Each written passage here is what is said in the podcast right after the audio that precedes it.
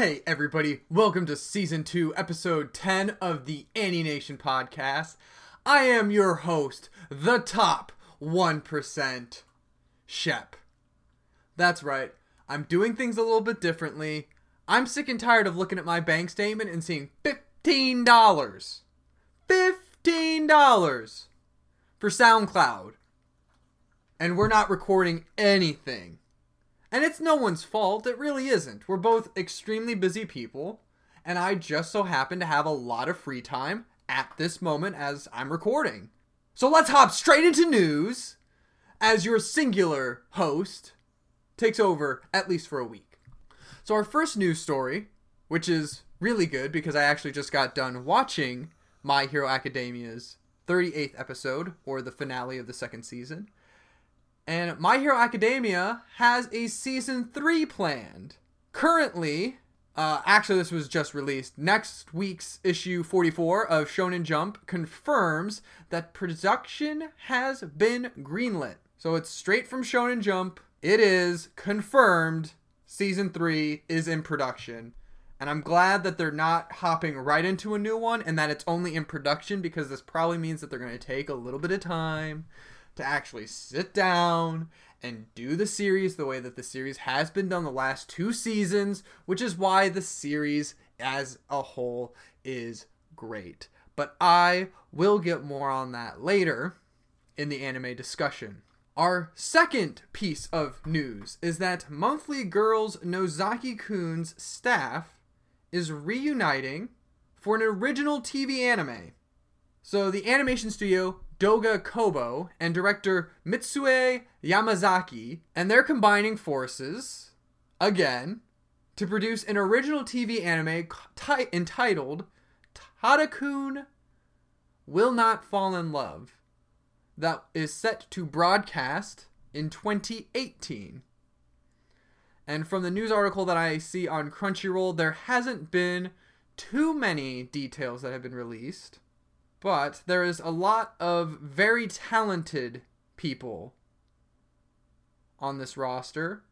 I'm seeing a lot from obviously Monthly Girls Nozaki Kun. I'm seeing a few from New Game, Mr. Osomatsu, Plastic Memories. Overall, this could turn out to be an okay series, but I'm going to get more on that too because I think that's actually got something to do with the main topic of the episode this week. But but we'll get we'll get to that part later. So one of the bigger announcements that I am kind of eh, iffy about is that Drifters, which is actually one of the few uh, series that I have a 10 out of 10 for. I honestly enjoyed this series far beyond what I think I should have. I'm not entirely sure, but I enjoyed it. I thought it was perfect. I gave it a 10. And the second season was something that they teased, but it was never formally announced up until an interview that was published in November's issue of Shonen Gahosha's Young King OURs magazine on Saturday, where the director of the series, Kenichi Suzuki, said that a sequel for the anime series will start with the release of episodes 13, and 14 on DVD and Blu ray discs. And he even teased a little bit about what episode 13 will be about, and it's going to feature a dispute between Saint Jeremy and Nobunaga. He says that the package release also contains revised versions of episodes 10 through 12, with several additional cuts as a bonus. Suzuki said that the schedule was intense for this anime second half, and there were um, parts that the staff couldn't correct before the episodes aired. So actually, after reading this again, I'm actually not too worried about this. Because I thought that final part was talking about the second half as in the sequel was intense. Which I which would translate to me rushed. But it turns out that the second half of the original anime was rushed and that's why they're adding all of this additional stuff. So the December issue of the magazine, I'm not going to try to read through all that again, says it will reveal more information when it ships on October 30th. So Drifters is getting a second anime, and the first two episodes are going to be on Blu-ray and DVD, which kind of sucks because that means that Crunchyroll, Funimation will not be streaming it. Because I'm pretty sure that if it's going straight to Blu-ray and DVD, it is not going to be licensed by an online streaming site. Now, episodes 15 to whatever they decide to end the series on might actually be streamed, which I will look forward to. I really do love this series, and I'm glad that it's getting a second season. And for our last bit of news, not all of it can be good, I'll tell you that. But the live action Sword Art Online series adds production and writing staff with Patrick Massett and John Zinman. So Skydance Television, which apparently is the studio or company in charge of creating the live action Sword Art Online series has announced that it's signing a multi year agreement with Patrick and John, who were executive producers on Friday Night Lights and Lara Croft Tomb Raider writers, to serve as executive producers on the television project. So, first of all, the fact that there's a Sword Art Online live action adaptation being made is surprising enough to me. I honestly did not think that Sword Art Online was a great series to try to adapt via a live action.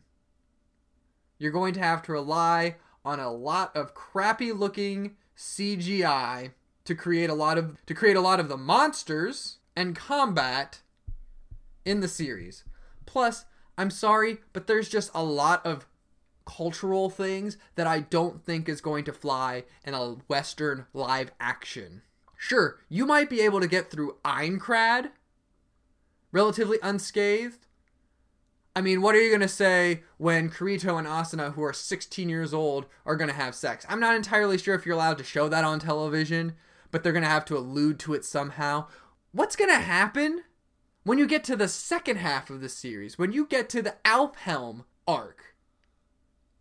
there are so many things with Alfheim that not only people don't like, but also culturally are so taboo that you're either going to have to completely rewrite that arc so that you don't have the slimy tentacle monster molesting Asuna, so you don't have Wincest with Suguha. So you I guess you could keep the furries. I don't I don't care. That might actually help you. But overall, the second half of the series is just not something that I think they can adapt via live action. Now, I don't know if they're going to go with a different direction and do their own original content, but that doesn't seem to be working for a lot of live action adaptations so far. So I'm not exactly sure why you would continue to try. But hey, you know what? They're giving it a shot. When it comes out, we'll give it a chance. It is unfair to judge something before you actually see the content. Once we see the content, once we know what it's like, then we can make our judgments. I hope that you all enjoyed the first solo session of news and transitioning into what would be the anime discussion, which me and Jake have discussed it from now on. We're thinking about changing the format. And if I continue to do the podcast with Jake, we're going to announce what kind of new format we're going to be rolling with for the fall season. But if it's just me, I'm just going to do a week in review kind of scenario. Tell you what series were good, what series were bad.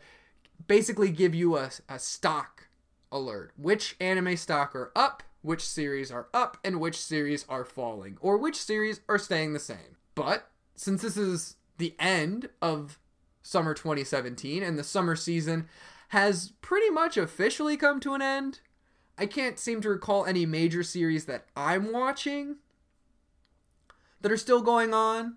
And mind you, I am not watching Kakegurui, Fate Apocrypha, Made in Abyss, Love and Lies, because those are either carried by Netflix, which doesn't simulcast their series, and I refuse to pirate, or they're picked up by Anime Strike, which I, re- I refuse to pay an additional $7 to watch their anime selection. Plus, the interface is just god awful. It really is just a cash grab. because they don't give you anything appealing to use. But that is a topic for another day and another segment. We are going to be discussing all of the series that I have watched and have remembered watching throughout the entire summer 2017 season. If there's anything that I've missed that was on Crunchyroll or Funimation, I either dropped the series or I just flat out forgot about it, in which case I probably wouldn't want to recommend it. So the first series that we're going to be talking about is Sure Dure Children. And I think that this was a, just a really fun short that really did condense the wrong rom-com genre into its purest essence and made that essence be the entire premise of the various short stories that the anime consists of. It doesn't have a big overarching plot. It doesn't have this big deep story. It's just a bunch of short love stories that carry on week to week. Sometimes they're interconnected, but a lot of the times it's just a fun little interaction with the couples. I think it was a fun series overall. I think it had a lot of great moments, and I got to give them a golf clap for the fact that their final episode was called Summer Begins, and it was the ending of the summer season. So I give them props for that. 8 out of 10. My First Girlfriend is a Gal was something that I thought was objectively bad, but it was fun to watch. It was your very typical fan servicey, ecchi harem, but it didn't have very unique characters. It didn't have very interesting characters, and the relationships and the characters themselves weren't developed enough or were developed poorly. And like I said, it was fun. You will have moments where you genuinely enjoy what's going on the screen, but I think there are also plenty of moments where you just say, WTF, what happened there? Why is this going on? Why is this character acting like this? Why do they have Minoru, who's a freaking pedophile, on the cast? Why do they have a literal lolicon running around taking up screen time when he isn't contributing anything? It makes me wonder what the priorities were in some cases. But at the end of the day, despite its poor quality, I have to give it an average rating just because it did have fun, funny moments. Now, moving on to gamers, which you, there's people who love gamers and there's people who hate gamers because this anime literally had nothing to do with games. It had everything to do with a rom com that built its premise around misunderstandings. And don't get me wrong, it had plenty of laughs, and despite all of the misunderstandings, there were enough curveballs thrown in so that it wasn't stale. By the time it started to get stale, they threw a curveball in, and now it was interesting again. But my biggest problem with this series is that the characters that they make us focus on, the main cast of five, don't have proportional inputs to outputs. They put very little effort into Tendo, but they expect us to believe that Tendo is best girl. They don't give Tendo any opportunities to solidify herself as best girl. To me, Aguri was best girl of the series. She was the most well developed, she had the most screen time, and overall, she was just one of the more enjoyable characters to watch and listen to. Then I would say if you're going to split it up between the love triangle that is Amano, Chiaki, and Tendo, that Chiaki is better for Amano than Tendo. And that's because Chiaki, once again, had more screen time. They put in the input to Chiaki, they put in the input for Aguri, and it showed. Those characters were likable. Those characters were interesting. Those characters were well developed and should have been in the series. To me, Tendo had so little inputs but was expected to produce so much output that her character seemed meaningless, really, and actually it was kind of annoying. to see her be the best girl of this series when she had very little screen time. That and its OVA like ending, which did not feel like a finale. This is the same issue I had with Eromanga Sensei, where Eromanga Sensei had a great second to last episode that felt like a finale, wrapped everything up nicely, and then they had a fun episode that was like an OVA.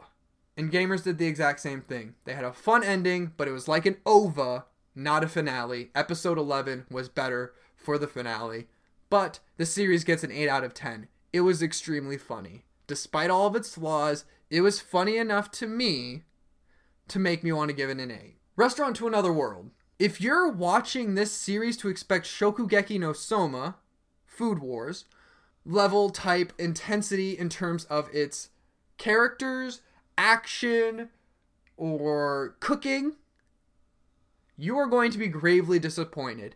This is slice of life personified in a cooking anime. It relies solely on the characters and their lives and their experiences and their preferences, and it allows those characters to carry the series. It's a very relaxing, very fun show to watch. 7 out of 10. Aho Girl. Absolutely hilarious short that makes its living off of slapstick humor. Literally, most of the dialogue is just Yoshiko Yoshiko screaming. The actors are having a fun time with the series. You can tell it's funny because they're having a good time with it. But literally, I think that the girl who voices the main heroine is just screaming into a microphone and it's funny. And there's a lot of panty jokes, there's a lot of banana jokes, there's a lot of idiot jokes, there's a lot of slapstick violence, but it works. It's funny, it does what it does, and it does it well. So if you don't like slapstick humor, it's not for you, but I say give the series a chance. 8 out of 10. Next up on our list is Classroom of the Elite. Now, Classroom of the Elite is slow at times, and in my honest opinion, I think that they needed to develop their characters a little bit faster. But Ayanokoji is one of the best protagonists we have seen in a while. He's oh, he's pretty good, and in fact, the big reveal that they made at the very end made me like him so much more. But I wish they would have gotten to that reveal a little bit sooner. I think that they needed to develop the females around him a little bit sooner. I think that Sakura needed more screen time. I think Kushida needed more time to show us her real self. And I think that uh, Horikita just needed to develop overall. I really didn't like her as a character, but that's my own personal preference. But despite its slow execution at times, this was one of the best series that this season had to offer. 8 out of 10. New game with two exclamation points. So it's the second season. And New Game was just a fun series. It was laid back. It had everything that you loved about season 1, but with some more character development because now that they had time to lay out all the foundations of all the characters, they were able to flesh a few out more. And it was just a great time. It was new game, but more of it. And I think that's just fine.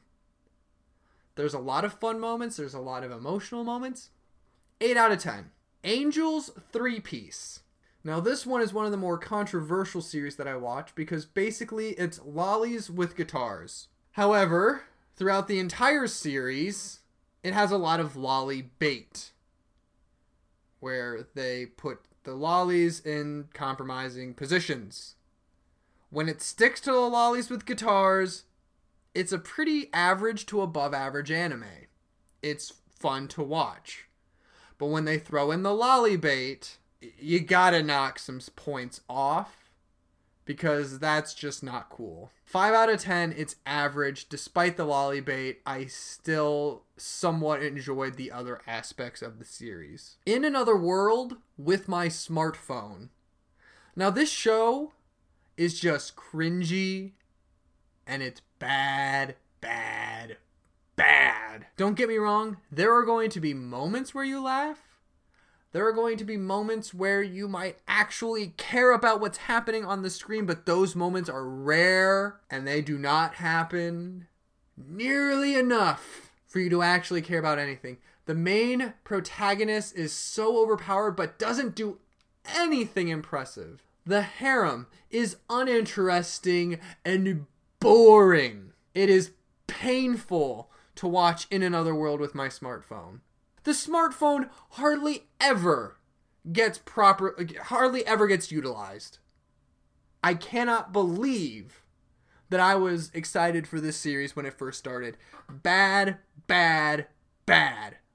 4 out of 10. Knights and Magic, our next series, Knights and Magic.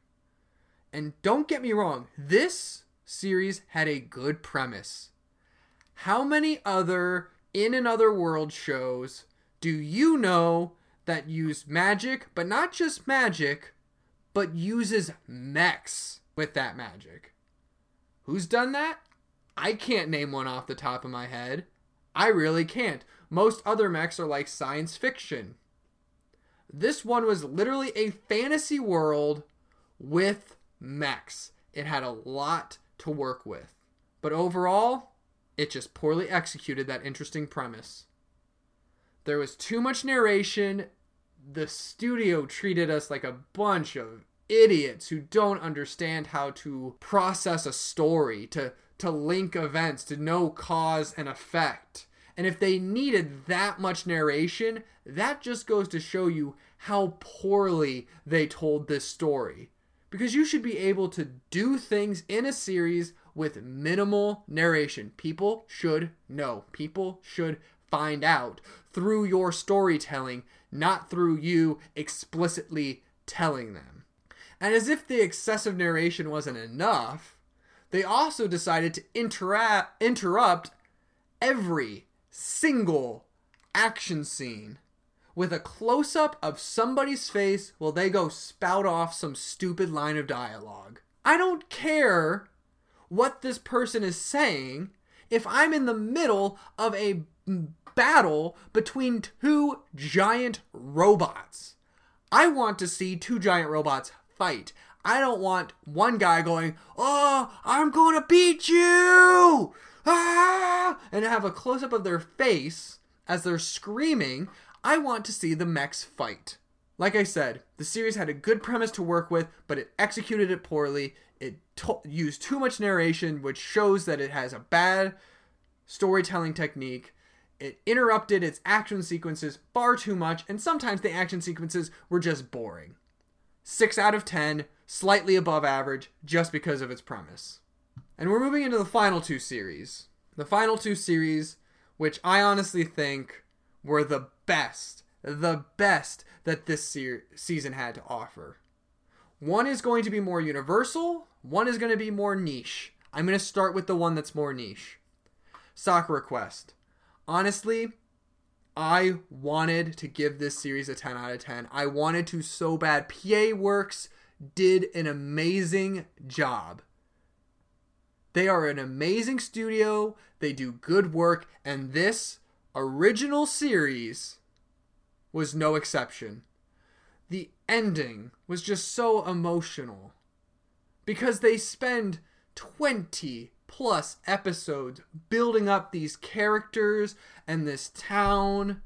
And then when the series ends, you don't want to leave. You want to continue watching the adventures of Yoshino, of Shiori, of Ririko, of Sanae, of Maki. You want to continue watching their story. And it's sad when you can't. But they wrapped up the series very nicely. They developed everything very well. It was a great series to watch, but it's very slice of life. So if you don't like slice of life, you are not going to like this series. To me, it is a near perfect example of what a slice of life should be. But since that is a very niche genre, despite the fact that it is growing in popularity, I would not recommend it if you do not like the slice of life genre. And to me, the king of summer 2017, My Hero Academia. Once again, I wanted, I wanted to give My Hero Academia season 2 a 10 out of 10. It does everything that the first season does, but applies it across the broader spectrum of characters. We get more information about Uraraka. We get more information about Todoroki. We get more information about Iida. We get to see them go through character arcs. We get to see more of uh, some of the other classes. Class B. We get to see their heroes. We get to see more of the professional heroes. We get amazing action sequences in one of the best tournament arcs ever done in anime. We get one of the best fights with the hero, hero killer, Stain. We get to see some of the best final exam arcs you will ever see in a shonen anime. But overall, I'm being objective here. My Hero Academia does so many things right that it is a master of its craft. It is a master of how to do a shonen anime right. And I love the way that they're releasing it because there's hardly any filler because they're just able to go with the source material and they are able to do the things that the author wanted to convey with the series. Everything that the author wanted to convey with his manga, the studio is conveying through its anime. But ultimately, it doesn't do anything new. So, for that reason, it's a 9 out of 10. Maybe season 3 will knock my socks off, and I will give it a 10 out of 10. But until then, I'm going to give it a 9 out of 10. So just to give a quick recap, Tsuredure Children, 8 out of 10. My First Girlfriend is a Gal, 5 out of 10. Gamers, 8 out of 10. Restaurant to Another World, 7 out of 10. Aho Girl, 8 out of 10. Classroom of the Elite, 8 out of 10. New Game, 8 out of 10. Angels 3 Piece, 5 out of 10. In Another World with My Smartphone, 4 out of 10. Knights and Magic, 6 out of 10. Sakura Quest, 9 out of 10. My Hero Academia Season 2, 9 out of 10. So overall, this summer season was extremely strong, and there were a few disappointments. In fact, I even dropped a couple of series. I dropped Katsugeki Token Ranbu. Despite the fact that I'm hearing that it's pretty popular in Japan, it was not interesting to me. I dropped it. And there are a few other series that I dropped that I do not care to talk about. I did not find them interesting. I did not find them fun. Heck, I found them less interesting than Lollies with Guitars and one of the worst series that I've watched in a while in another world with my smartphone. Oh, actually, there is one more series that I want to talk about. One more series that I want to talk about before I transition into the main topic because I'm going to be skipping my random show and I'm going to be skipping the Animation Rewind. I feel like those are segments that I need to do with Jake. We will come back to these if, for whatever reason, I'm going to continue this alone.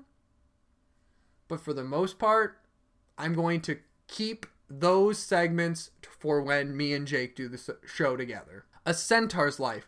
Almost completely forgettable. Really, it is. It's not great. In fact, it's probably not even good for 75% of the anime. Episodes 1 through 8 are painful to watch. In fact, I think that it was worse than In Another World with my smartphone. The last 25%, the last four episodes, 9 through 12, were actually pretty tolerable. They were actually somewhat fun to watch, and I wish that that was what the series was from start to finish. I'm not going to look up the rating that I gave for it because, like I said, I forgot about it. I would not recommend it. But that is something that I wanted to say. The last four episodes of A Centaur's Life were actually tolerable. And if the series was like that from start to finish, I probably would have enjoyed it much more. So now that we're skipping the two segments that I'm going to be doing with Jake, we are going to be moving into the topic of the show, which I referenced earlier, and it involves original anime and why they struggle. So we all know Just like how the studio that made Monthly Girls Nozaki Kun is making their own original anime, as soon as those series are announced, we know that it's going to be a struggle. I'm going to admit, we get gems. I didn't even know Cowboy Bebop was an original. I didn't know that Gurren Lagann was an original. I didn't know Sakura Quest was an original for the longest time because they are just so good. You find those gems every once in a while of a studio that just strikes gold. They make a good series completely by themselves. But for all of those gems we get, we get a lot more. Comet Lucifers, Magical Samara-chans, and Qualidea Code. And some of these aren't the worst series that I've ever watched, but they all end up being disappointing, especially in the case of Qualidea Code. Comet Lucifer and Magic Samara-san were just terrible, god awful. So the question is, why do these original series struggle? And I think that there's really two main points to be made here. And the first one is the difference between adapting a series and creating one. So, the great thing about adapting material from novels and manga is that the main grunt work is pretty much out of the way. The author has already created a world that's filled with characters, history, conflicts, and has developed that story in their source material. Your job as an anime studio, once you pick up that license, is to convey the world that the author has created. This can be extremely difficult. I am not underselling directors and script writers and screenplays and people who do storyboards. I am not underselling it. That is hard work because you have to take what is on a piece of paper and you have to project it onto a screen. You have to make it come alive, and that is difficult. But having the source material readily available has to make that work easier. I cannot imagine that it is more difficult to create and bring something to life rather than just bringing something that's already been created to life. You're cutting off half of the half of the grunt work. You are doing another half of grunt work but half of it's already done. So that's where creating an original anime starts to become tricky because now you have to create it. You need to write the story. You have to create the world. You need to do the pe- premise. You need to pitch it to the higher ups. And then once you go through all of that, you have to then bring your own content to life. You need to take what you put onto paper and you need to make it a reality. And to me, the more steps, the more work, the more chances of things going wrong, and the more likelihood that you're going to come out with a bad product. Especially if you start with a weak product to begin with, but because you have deadlines and this has already been approved and this is already being made, it's decided you're going to have a weak final product in the end. It's not like any amount of magical direction is going to make a bad series better. I think that you could have put the best set of directors on the staff of the emoji movie, but they couldn't make the emoji movie any better. Same thing with Qualidea Code. They had a ton of talent on that staff, and they weren't able to make a good series. Adapting a series means that you have something that already has a following and has solid ground to stand on. All you have to do is build from there. And the second thing that I think you need to under that we need to consider is mo money, mo problems manga artists are very passionate people, and some of them can make good money. That's not the case for all of them. I took this off of a Crunchyroll news article. You can look it up. You can look up Gintama author speaks, and you'll find a Crunchyroll news article that has this question that Gintama's author answered during an interview. The question was A while ago, my mother heard that Gintama animation film ha- was a big hit and commented that Hideaki Sorachi, the author, must be living at the luxury high rise of Roppongi Hills because it's so popular. Is that true? And Hideaki Sorachi's answer was to tell the naked truth, regardless of how many people watch the film or how much the gross earnings are, not a single yen goes to the author. We are only paid an upfront license fee. The amount we're paid is peanuts in comparison to the overall box office gross. The majority of the profits go to filthy, unscrupulous companies. And he names a couple, but I don't want to start a fight, so I'm not going to say anything. And releasing individual manga volumes is way more way more profitable. But the reason why I slog to fulfill these film adaptations to the extent that I'm peeing blood is because there is a place in this world that is more wonderful than a mansion at Roppongi Hills. And that place, ma'am, is in your heart. If Gintama can reach the heart of the masses, I wouldn't mind living in a hill made of cardboard. The authors are the only ones who harbor such honest intentions with their creations. And he makes up a very good point there. For manga artists, it's about creating a piece of art. It's about conveying something. It's about taking your feelings and putting them into a story and conveying those feelings to an audience. My Hero Academia is doing the exact same thing with its manga. It's conveying feelings, it's conveying emotions. From what I heard, the author of My Hero Academia had two of his series cut, and My Hero Academia was the last one he had. And he put so much emotions and lessons and ideas into that series. And because Studio Bones is able to adapt it so well, it is a great anime as a result. But anime studios want to make money. It's not a passion project. They have to make something that is going to sell.